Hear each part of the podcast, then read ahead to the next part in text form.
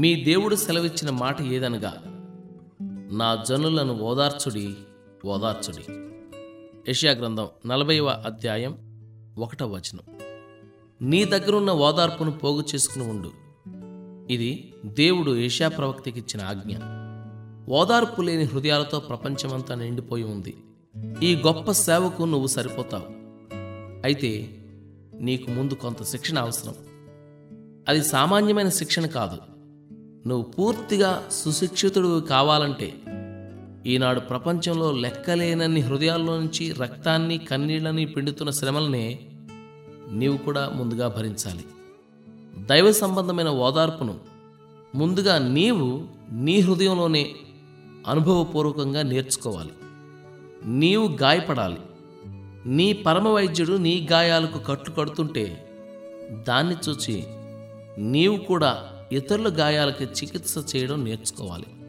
నీకు ఒక ప్రత్యేకమైన దుర్గతి ఎందుకు పట్టిందోనని ఆశ్చర్యపోకు. కొన్నేళ్ళాగు అలాంటి స్థితిలోనే ఉన్న కొందరు ఊరడింపు కోసం నీ దగ్గరికి వస్తారు.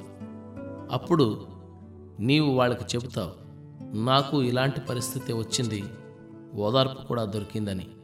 నీవు ఈ మాటలు చెబుతూ దేవుడు ఒకప్పుడు నీకు పూసిన ఔషధాన్ని వాళ్ళకు పూస్తూ వాళ్ళ కళ్ళల్లోని ఆశల మెరుపుల్ని నిష్క్రమిస్తున్న నిరాశల చీకట్లని చూసినప్పుడు అప్పుడు దేవుణ్ణి కొనియాడతాం.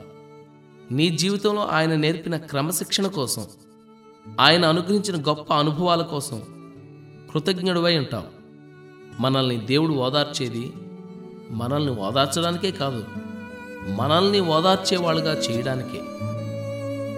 గులాబీ రేఖను చిదిమి వేయాలట అలా చేస్తేనే వచ్చేది పరిమళ తైలమట.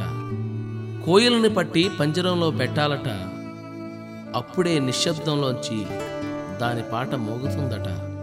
ప్రేమ రక్తం ఒలకాలట స్నేహాశ్రువులు చిందాలట. అప్పుడే వాటికి ఈ లోకంలో సార్థకతట. విలువైన వాటన్నిటి కథలన్నీ ఇంతేనా?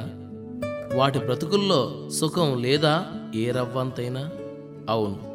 నలిగిన రాత్రులు బంధించిన పంజరాలు నాటుకున్న ముళ్ళు ఇవే మనకు దీవెనలు.